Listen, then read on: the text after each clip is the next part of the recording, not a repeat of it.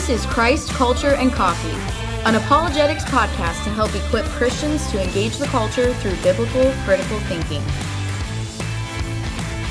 Hello, welcome back to Christ, Culture, and Coffee. I'm Robbie Lashua, and uh, this uh, this podcast is going to be a little different because Tyler is not here. He's actually on a mission trip in Japan right now. So if you'd be praying for him, that would be uh, that would be great. He's going over there to do some really cool ministry with our church. Um, but he'll be back uh, in a few weeks, and we'll get back to kind of doing things the, the, normal way. But today, I have an awesome guest with us, uh, my good friend Marty Clapp. Marty is um, just steeped in apologetics knowledge, I would say. He speaks uh, at a lot of Fellowship of Christian Athlete events, he speaks at community colleges, even in um, uh, classes that are just kind of uh, secular in nature. Uh, and he, he, he defends the faith in those. He also has a prison ministry that he's a part of, going into prisons and, and loving on people and, and preaching the gospel and baptizing. Um, so, just a really uh, awesome guest. Marty, we're really thankful that you're here today. Oh, Robbie, it's great to be with you. I'm enjoying this. I'm excited about it. I'm glad yeah. to have you on the podcast. Hopefully, we can have you on a lot because, um, man, just through our conversations through the years, I've always loved gleaning wisdom from you on how to defend the faith. You're really good at it. And I think I think most importantly, your arguments are sound, but your character is great. And so that's the thing that really compels people is Marty actually cares about me. He's a loving kind of person, and that speaks volumes to people when you're discussing truth. So I'm really thankful for you. Well, as you know, we always start our uh, our podcast off with a coffee tip, and so today I've got an interesting coffee tip uh, to talk about. Um, in October, I'm going to go on a backpacking trip uh, through the Grand Canyon. We're going to do one day, uh, North Rim to South Rim. I think it's about 22 miles. Nice. Yeah, it'll be it'll be cool. So I'm excited about it. But I, I was starting to think through uh, coffee on that trip, and I don't think I'm going to have to take any with me because it'll probably take me I don't know seven, eight, nine, ten hours. So I, I, again, I can go without coffee for ten hours. I'll drink a lot of other fluids, but um, I was thinking through like going backpacking, you know, for like three or four days. I don't want to carry a whole bunch of coffee paraphernalia in my backpack. Like that's extra weight, not for a huge payoff in the end. Right. So I was thinking through what are ways I could make coffee, you know, camping out that's not gonna you know wear my back out packing a, a french press or a percolator or all this stuff into, yeah. into my backpack um, and i thought about this. There was this old method and this is this is i, I guess it's kind of gross but cowboys would do this. So you definitely you'd have to pack coffee and you're going to have water if you're going camping right? right. So that's all you need to take. That's all you need to worry about. Ground coffee and and water. And when you get to wherever your campfire's at you boil some water, right? Mm-hmm. Um, and and some I know cowboy coffee. They some guys used to just throw the grounds right in the coffee, right. boil it, and then try to. I mean, even drink the grinds, kind of, you know, oh. and you can do that. Yeah. But one thing you'll bring on a, a backpacking trip is a sock. You'll have extra socks, hmm. and you could put the grounds in a sock and just throw that in the boiling water wow. and use it as a filter. Wow. Now, I would suggest using a clean sock, not one that you hike down the canyon using. Um, but that that would work. And so, again, if you want to take coffee on a backpacking trip, on a camping trip, don't want to hike a bunch of material in, just grab some coffee grounds. You're going to have water anyway, and you're going to take socks anyway. So, really, all you're packing in is your coffee extra. And um, you don't have to take a whole pound of it, even just for a few right. days. Grind up a little Ziploc bag, you're good to go. So that's the coffee tip for today. If you are going camping or backpacking this summer, take a sock, take some grounds, and definitely use a clean sock. I know, um, yeah, that would probably taste a little better. Those cowboys than, uh, are tough. Those cowboys are tough. There's no doubt about it. But that's the coffee tip for today. I hope one of you uses that. And if you do utilize this technique, please email me and tell me what you thought of it and, uh, and how it went for you. That's great.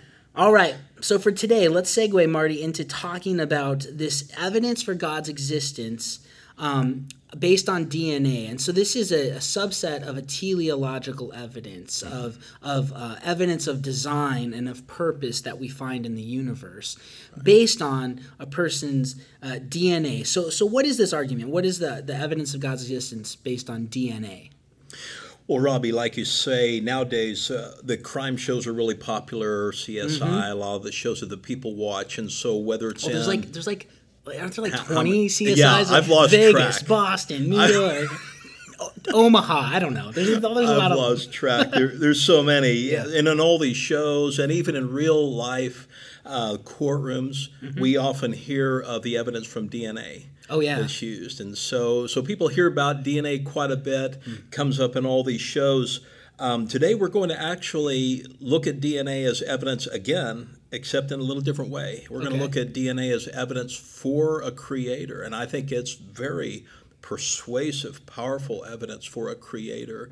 Um, and even though people hear about DNA, they've heard about it. Uh, what is it? I mean, some people have never really Yeah, what exactly is DNA? exactly what is it. Well, it's DNA is just this incredibly complex information molecule Okay. and is tightly coiled up inside the center of the cells in your body. Uh, if you were to look at a model of it, you may have seen a model of it. Kind of looks like a ladder, step ladder. That's got a little bit of a twist to it. Okay. And um, it's the molecule that carries all of the assembly, or most of the assembly instructions for life, Okay. for living things. And so, to understand why DNA is powerful evidence for a creator, uh, I think it would make sense to begin by talking about, sort of exploring just the, the storage capacity of this molecule, because it's, it's absolutely amazing. Okay, so so DNA is uh, this molecule that has information for building uh, a living body, but specifically your DNA has instructions for building your specific body, right? Yes. Being that small, yeah, what is the capacity of information that your DNA can hold? Well, to give us some idea, um, there's this guy named Dr. Werner Gitt. Okay. He lives in Germany. He's an he's an information scientist.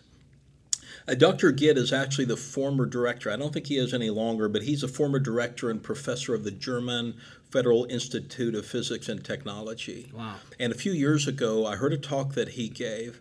It was just this really thought provoking presentation, and it was titled In the Beginning Was Information. Okay. And in this talk, he gives some insight regarding just the storage the storage capacity of DNA.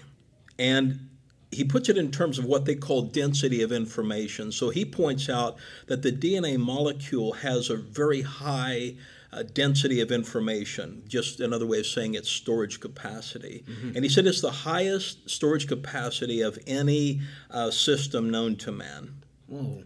and to sort of give us um, kind of get a handle on that, just to illustrate just how incredibly uh, compact this information system is. He, he uses as an illustration, he holds up this like a 32 millimeter by 33 millimeter slide. Okay. And he's and on that slide, it has the entire Bible printed out on it. Wow. I Just mean, on just- the one slide. Yeah, just on that one slide. I mean, it, I mean, just think about that for a moment. So you open your Bible, you look through your Bible, and you see how much is printed there. All of that is printed on this little 32 millimeter by 33 millimeter slide. Wow.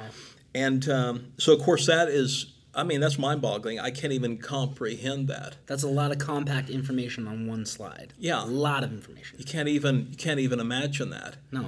And so, by comparison, he said that the DNA molecule, by comparison, is 7.7 million million times more density of information than that 32 millimeter No. slide. Yeah, is that crazy? Seven. What? Say that number again. 7.7 million million times more density of information. When you say million twice, you're not just emphasizing it. You literally mean Right. to state it twice. Yes. 7.7 million million. yes. Mm hmm Yeah, That's a lot of compact information it's incredible. within the cell. right. S- Wow. Wow. Okay.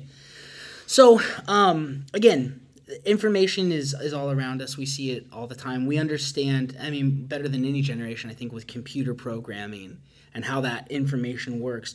Uh, why, why do you think that information is a, um, is, is a proof of God's existence? Like, how does that, how does that work? So, how can you move somebody from really compact information in DNA to, therefore, God has to exist? Well, I think in order to do that, first of all, I think as we, you know, if we just talked about the storage capacity, in fact, to kind of unpack for the listener what that number really represents, he, he gives another amazing illustration. And he said that if you took just a, a pinhead mm-hmm. of genetic material. You know, just enough genetic material on the head of a pin. And if you could somehow extract the information out of that, mm-hmm. and if you could type that all up in, in books, standard texts, standard size books, and stack those books up. He said, just in a pinhead of genetic material, there would be so much information that if you printed it up into books, that stack of books would be uh, 500 times the distance from the Earth to the Moon. Oh my goodness. I mean, you can't. I mean, 500 times the distance from the Earth to the Moon on a pinhead of genetic information. right. And I know he's not he's not making this up because it's actually online. He shows Okay. uh, how they did the math, so it's absolutely crazy. That is a ton of information. Yeah, it is. And if you think about it, you know, if we think about technology and how that, it seems like the more advanced we become, um, the more miniaturized our technology becomes. You notice that? Oh, I mean, that's true, computers yeah. used to be. Even laptops used to be really thick, and now they're really thin. Yeah, sure. Right. We're getting better at making uh, it smaller. Right. Yeah. And the reason we're emphasizing that, it just kind of gives people some concept of the incredible, I mean, unimaginable ingenuity of our Creator. Because even from a human perspective, we look at technology and we go, man, you know, computers used to take up a room. Yeah. You know, you go into a room and you got these big cabinets Yeah, and stuff. supercomputer, yeah, Right. The huge. supercomputers. And now they're just so, we kind of see a pattern even in our understanding of technology that that the greater the technology, the more intelligent, as it were, we become in these areas, the more miniaturized. That's a really great point. yeah, So it really gives us some sense of that. and DNA is the ultimate miniaturized. It is, yeah, it really is. It, it absolutely Wow. is. Those are great analogies of, of the, or, or great um, illustrations of the example of, of the numbers there. That's amazing. It is.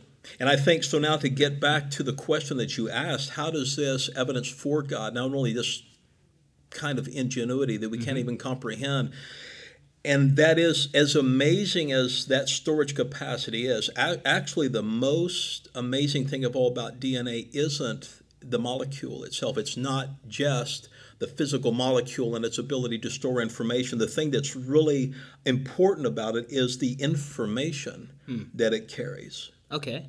And the reason that's so important is because this in, the information in DNA just gives very powerful evidence for God because information in and of itself has a couple really important characteristics that we want to unpack for our listener. Uh, because information, as we're going to see, it has two characteristics. Number one is that information itself is not physical, it's not of a material nature. And second of all, uh, information always requires an intelligent source behind it. It always comes from an intelligent agent. That makes sense. Yeah. You, whenever you see a, a, a, a you know wood uh, a tree carved with you know R loves L, you don't think, Right. well, that's crazy that the tree grew in that way. We know somebody with intelligence must have carved that the- into the tree or something. Okay. Exactly. So information is always requires an intelligent source, and it's not. You're saying it's not physical. I think that's going to be the one that people have a harder time with.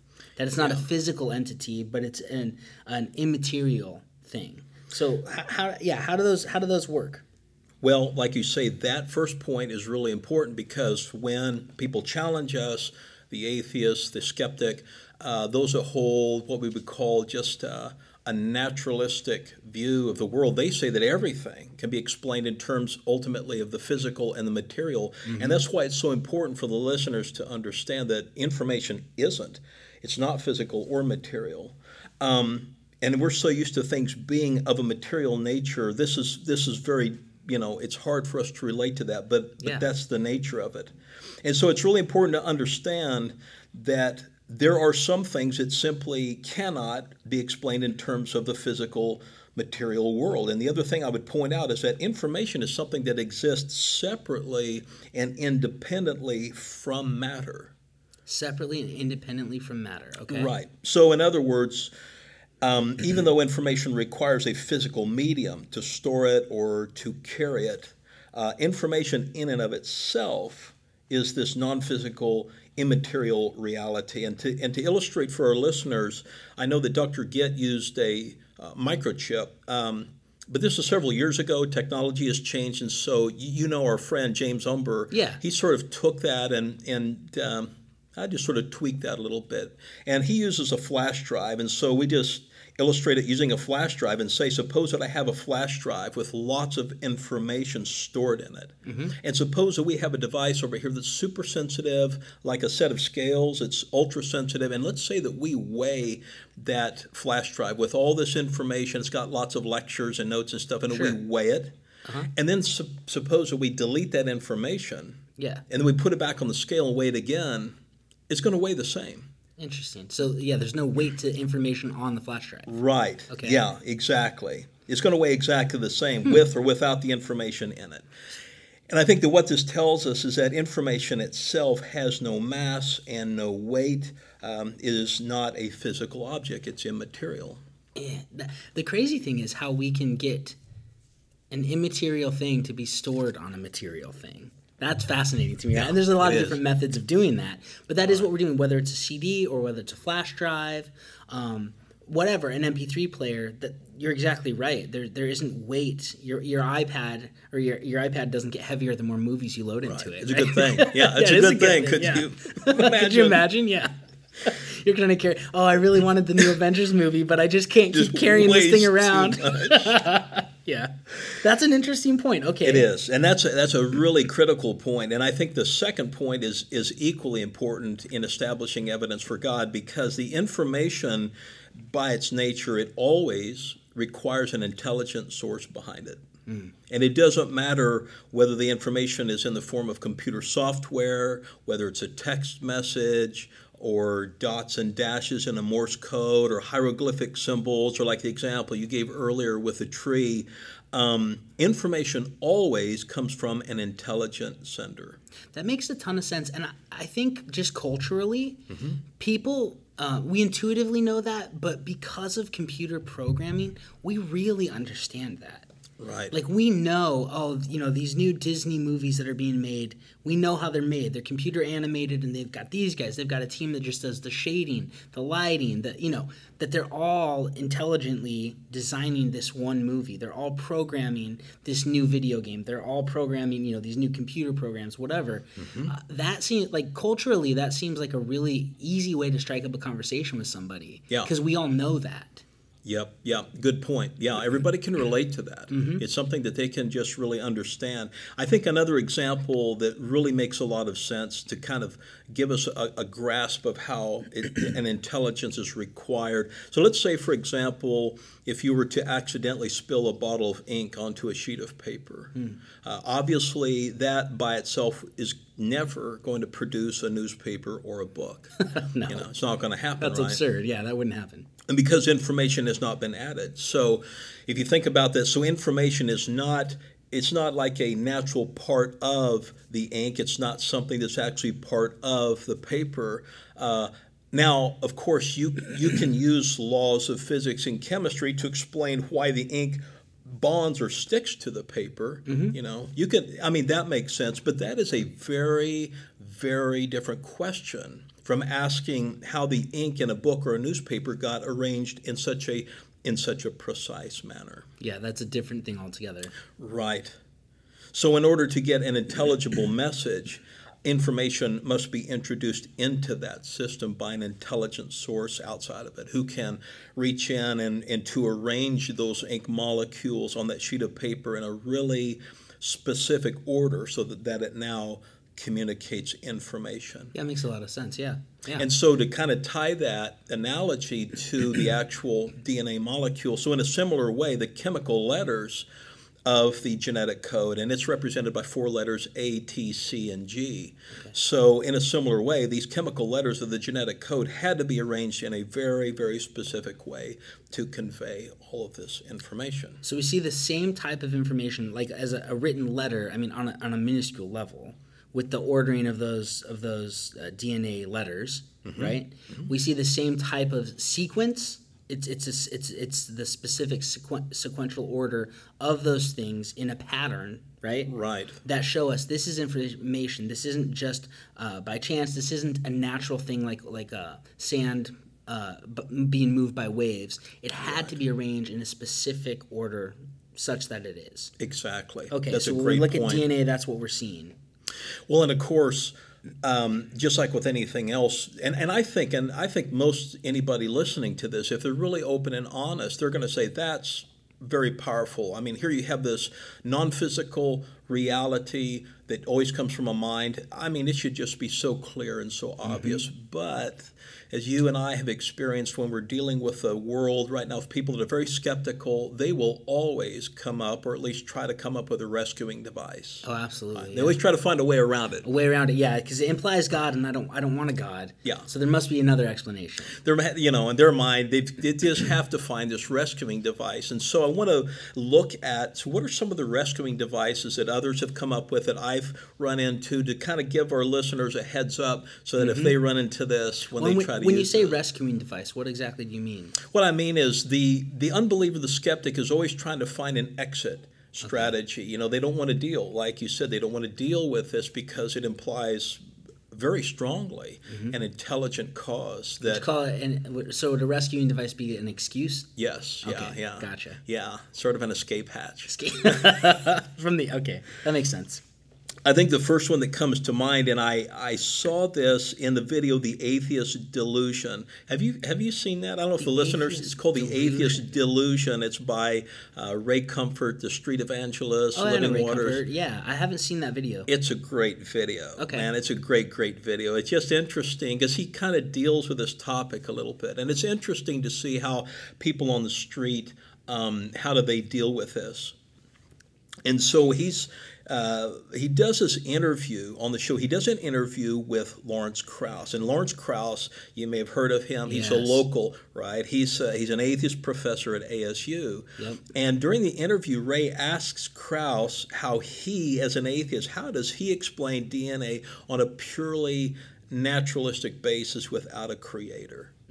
And Krauss says a couple of things, and, and we're going to see that they really don't work. But it's, you know, at first, it, it sounds kind of convincing. The first thing he says is he tries to. Um, he tries to say that we see other examples of design in nature that really turn out to be nothing more than just the result of natural processes. And we'll talk about that in a minute. Where he goes, well, there's no different than a snowflake, but we're gonna Okay. we're gonna talk about that. And secondly, he admits that DNA is an amazing structure. He actually says that, but then he he goes on to say, well, you know, the laws of physics and chemistry will, uh, in principle, explain how DNA first arose. And as we're going to see on both counts, he was he was wrong about that. You're saying that the professor at ASU, the distinguished Lawrence Krauss, is wrong. Yes. You heard it here first, folks.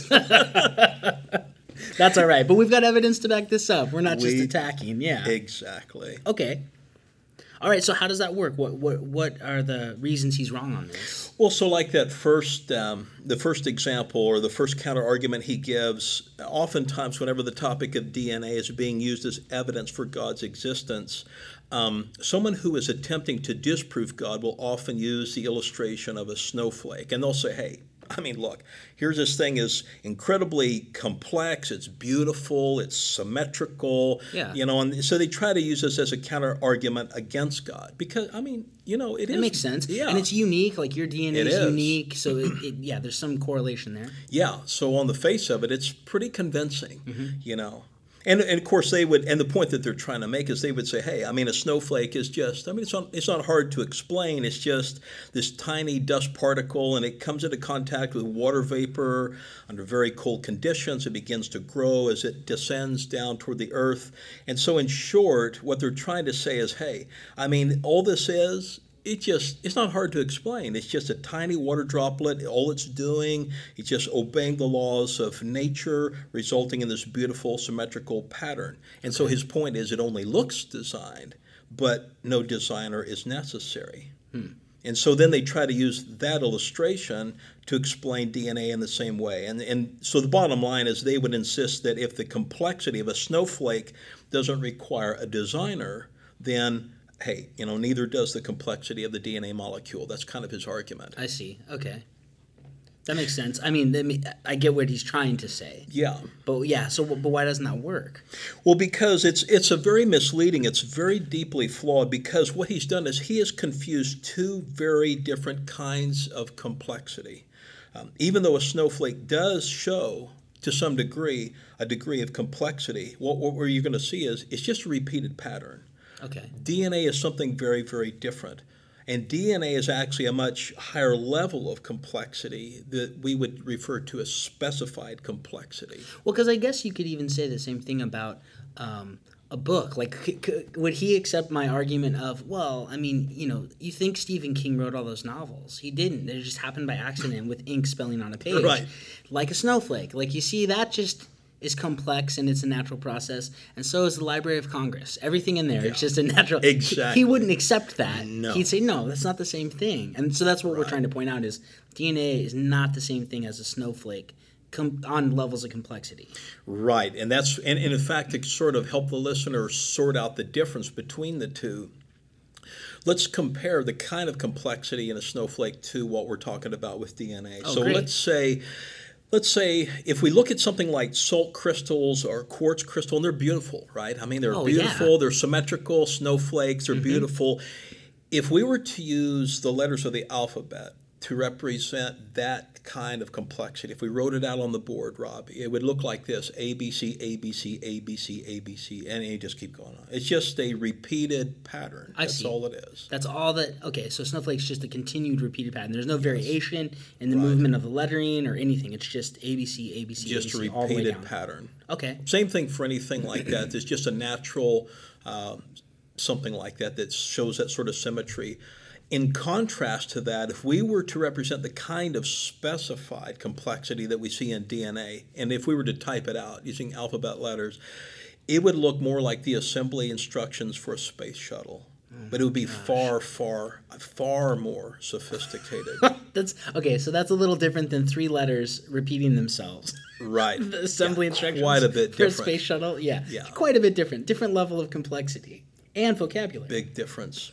So again, he's just confusing two different kinds of complexity. Mm-hmm. The other argument that he tries to get away with is he says that DNA, and he does, he calls it an amazing structure, which he says can probably be explained by laws of attraction and so forth. But notice that when he says an amazing structure, he is focusing on the physical characteristics of the molecule itself. And what he's trying to avoid is explaining that non physical information that's being carried by the molecule.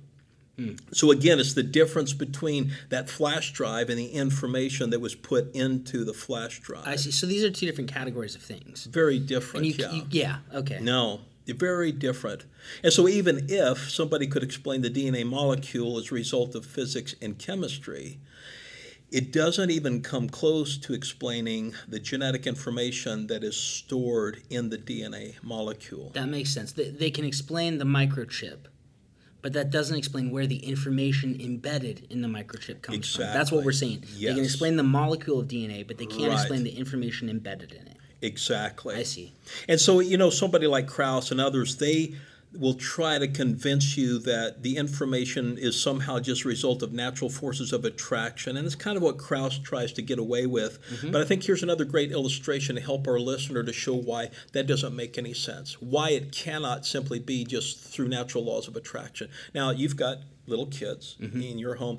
Have you ever you've either used one or you've seen them the little magnetic board for children with Oh, magnetic yeah. letters Oh, those are great, yeah, yeah. they've got the little board with the magnetic letters those are Mm-hmm. a lot of fun now imagine so if we walked into this room and imagine a big metal board up there on the wall and imagine there's all of these little magnetic letters stuck to it and Mm-hmm. suppose that you walk in and there's this coherent message spelled out by these magnetic letters and it says dear pastor robbie we appreciate you we love your uh, podcast Yeah. and thanks for all you do and you got this message your your intuition is that those letters did not arrange themselves in that order Oh yeah, that doesn't even cross my mind. I- Right. I, automatically think, I wonder who wrote this, or look at the bottom and see who's you know signed it or wrote their name. And, Right. and is attributing it to themselves. But yeah, you don't you don't think, oh my gosh, how crazy is it that those letters just through gravity moved into that order? Right, exactly. I don't think anybody'd ever think that. I don't think, if they're really honest, nobody would think that. No. And so I guess where this analogy ties to DNA is that even though those magnetic letters, yes, there is a natural attraction of each letter to the board, but there's no natural attraction letter to letter. They're not they're not attracted to each other. No, they're not drawing each other Yeah. into one another to, to form. And even if they were, there'd be some outside thing, some outside mechanism or intelligence that was arranging them in such an order. But they themselves aren't arranging themselves like that. Right. They can't. In fact, it gets worse for them because, see, e- even if, let's say, if those letters had a natural attraction to each other, mm-hmm. instead of spelling out a coherent message which gives information, they would say, like, let's say if the letter A was somehow naturally attracted to the letter G, that would be a problem because they would just say aga, aga, aga, aga, aga. Yeah, you know? it, yeah, it'd be repeatable. Yeah, yeah, it would just be a repeat, you know. So I think this is just another way of of just showing that again, you cannot explain that information just by supposed, like as he says, just attraction, forces of attraction. It's not going to happen. That's almost like a magic wand. yeah, Forces really of is. Magic. It's like, what are you saying? Like that doesn't that we don't see that anywhere. No, set up set up information like that. Like nobody could sell me a laptop and I say, well, you know, what program's on there? And they say, well, we just left it up to the forces of attraction in nature to set it up, Right. but we're still going to charge you, you know, two thousand dollars. Like, no, I, I really want it set up right. Right. yeah, that's crazy. Yep. I think a third argument that will come up, that has come up, at least in my experience, is that the other attempt by the unbeliever to try to get around this whole argument is they try to challenge you on your definition of information. And I've run into this in a couple different venues, one at a high school where I was speaking and one at a at a setting of secular humanists Oh. that I was visiting. And in both cases what they what they said was this. And again, this is their attempt at a rescuing device. They said that hey, nobody knows what information really is and no one has clearly defined it. And so and so he, they go on to try to define information that they say, well, that could be referring to anything. One guy said, I mean, you could have just a box of rocks and get information of some kind from that. And hmm. one guy, the humanist, said to me, well, that, what do you mean by information? That's an abstract. Nobody knows. It's abstract. I, he said I could get out my telescope and look at the moon and get information, but that doesn't get us to what what I was talking about. Okay. So this is what they tried to say. But once again, what's going on here, they're doing a lot of hand waving. It's just they're trying to confuse the definition of information. So is there more? Uh, uh, is there a set definition of information that's not just like we intuitively can recognize it? Right. But is there is there more of a formal set of rules, a formal set of what information is that's not, that's not just intuitive to us? Yes, yeah, Okay. absolutely. In fact, and again, Dr. Gitt that I mentioned earlier, he gives us a lot of insight into this because, as it turns out, there is a very clear, precise, specific definition of information, and this is what they use in his field, which is information science. And now with this definition of information, you're not you're not saying um, something that as as human beings we've created, but this would be more of we recognize these Yes. things are in what we call information. Yeah, good point. Good Okay. point, Robbie. That's exactly. Yeah, this is what we recognize. And he's brought this out in a couple of books. He wrote a book in back in '94 called "In the Beginning Was Information," Okay. and then he wrote kind of a, a sequel, if you will, in 2011 called "Without Excuse." And as an information scientist, he lays out, he explains that there are five levels of what they've identified as universal information. Five levels. Okay. And so the lowest level they call statistics, or in other words, signal. And then the next level you have syntax or code, then semantics or meaning, then pragmatics or action, and then apobetics or result. And so we won't go into a lot of detail because it, it's difficult to mm-hmm. understand, but they're just saying that they're not just, this is legitimate. Yeah.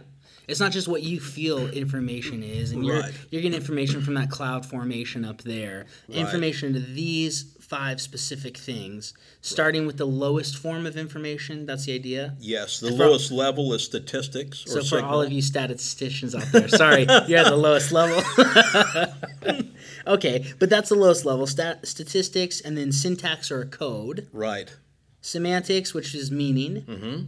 pragmatics, which is action. What what does that mean? Like exactly, like how does that work? Like pragmatics is action, because I understand signal code meaning. Right. What is action?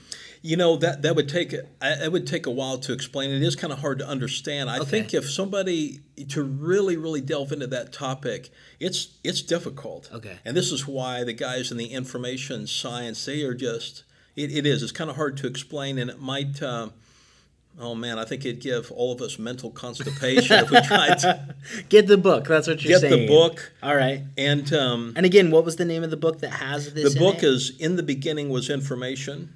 And that's by Doctor Gitt. G I T T. Right. Okay, Mm-hmm. yeah, yeah. Get if you're interested in this, that would be the book to get to understand what information is and what we to get. recognize it. The book to get by Doctor Get. Yeah.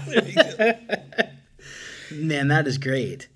You know, as we close out uh, this podcast, I, I was along this topic. I was thinking about this quote by Bill Gates because there's this great quote by Bill Gates, and he's an agnostic. Yeah, And he, as an agnostic, I mean, listen, this is the guy from you know Microsoft. Microsoft. Yeah, And what he said back in his book uh, several years ago, The Road Ahead, he says, quote, DNA is like a computer program, but far, far more advanced than any software ever created, close quote. wow. That's what Bill Gates recognizes DNA to be. Right. That's powerful. It is. And yet the man's an agnostic. And you know what? It reminds me, uh, Romans chapter 1 talks about how that, that oftentimes, as we're running away from God, rebelling against God, that we suppress the truth and unrighteousness. We suppress the truth. So uh, even if you think about that concept, if you're going to suppress something, you're aware of it. You know, you know that it's there. So I think that, I mean, you know, even Bill Gates knows. Yeah, I mean, he knows. I mean, think about it. He even knows that at Microsoft, when they wrote programs, they didn't just uh, go into this big room and just pour out uh, boxes and boxes of Scrabble tile onto the floor, just dump it out there and say, hey, just let it fall arbitrarily, and then just write down. That's No. not what they did. it wouldn't work if you did it like that. It wouldn't. no, it takes intelligence. It takes coding. It takes Yes. sequence. Yeah. Yeah. And so he knows better than anybody. They had to hire some of the smartest men and women that they could find to write these. Mm-hmm. And yet, and right there in front of him, right there under his nose, he sees this. He says himself, he sees this in the genetic code. And yet he remains agnostic. Yeah. Wow.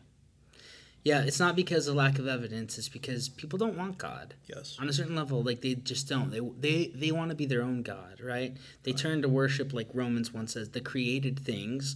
Um, it talks about you know the birds and, and reptiles, and but it also, I mean, we really are worshiping ourselves. Yes. is what it comes down to is i want to be in charge of me i don't want anybody telling me what to do i don't want to be responsible to a god who's out there i'm going to do me and that's it and nobody can boss me around right, Right. nobody can tell me how to live Right. my life um, even if it destroys us we have this c- cosmic rebellion Mm-hmm. embedded into us that yeah it keeps a lot of people from turning to the lord It does. But it's not because of lack of evidence. And DNA is one of those evidences that um, I think that we can use when we're talking with our friends who are, who are skeptical and point them to, hey, how do you explain this happening? It's so complex, it's so compact. How everything we see around us uh, in the world that's like that comes from intelligence, whether it's Bill Gates, right, or whether it's Steve Jobs at Apple or wh- whoever. It always comes from intelligence. So why would DNA be excluded from coming from intelligence? It makes no sense. It's the most complex information, the most compact information as well that we have. Why do we just punt to natural causes Right. on the most complex? makes no sense. No, no. No, it's more it's more uh it's more plausible to believe that there's a God who is really intelligent and he sequenced our DNA to be what it is and he continues not even just to sequence it but to sustain it to do what it does. Right. Yeah, I'm with you, Marty. I think that there's a God. well, I hope you, as our listeners, uh, gain some insight. Marty just has so much good information and such powerful ways of explaining um, the complex and, and breaking it down so that we can understand it and we can use it as we go out and we reach our, our non-saved friends for the Lord. So thanks for being with us today on uh, Christ Culture and Coffee. Marty, thanks for being here. That's great. This has been be really fun. I love I've enjoyed it. gleaning knowledge from you. This is great. So, well, thanks for being with us today. We will see you guys next time. You have been listening to Christ, Culture, and Coffee, a podcast ministry of Desert Springs Community Church in Goodyear, Arizona. For more information, visit our website at dscchurch.com.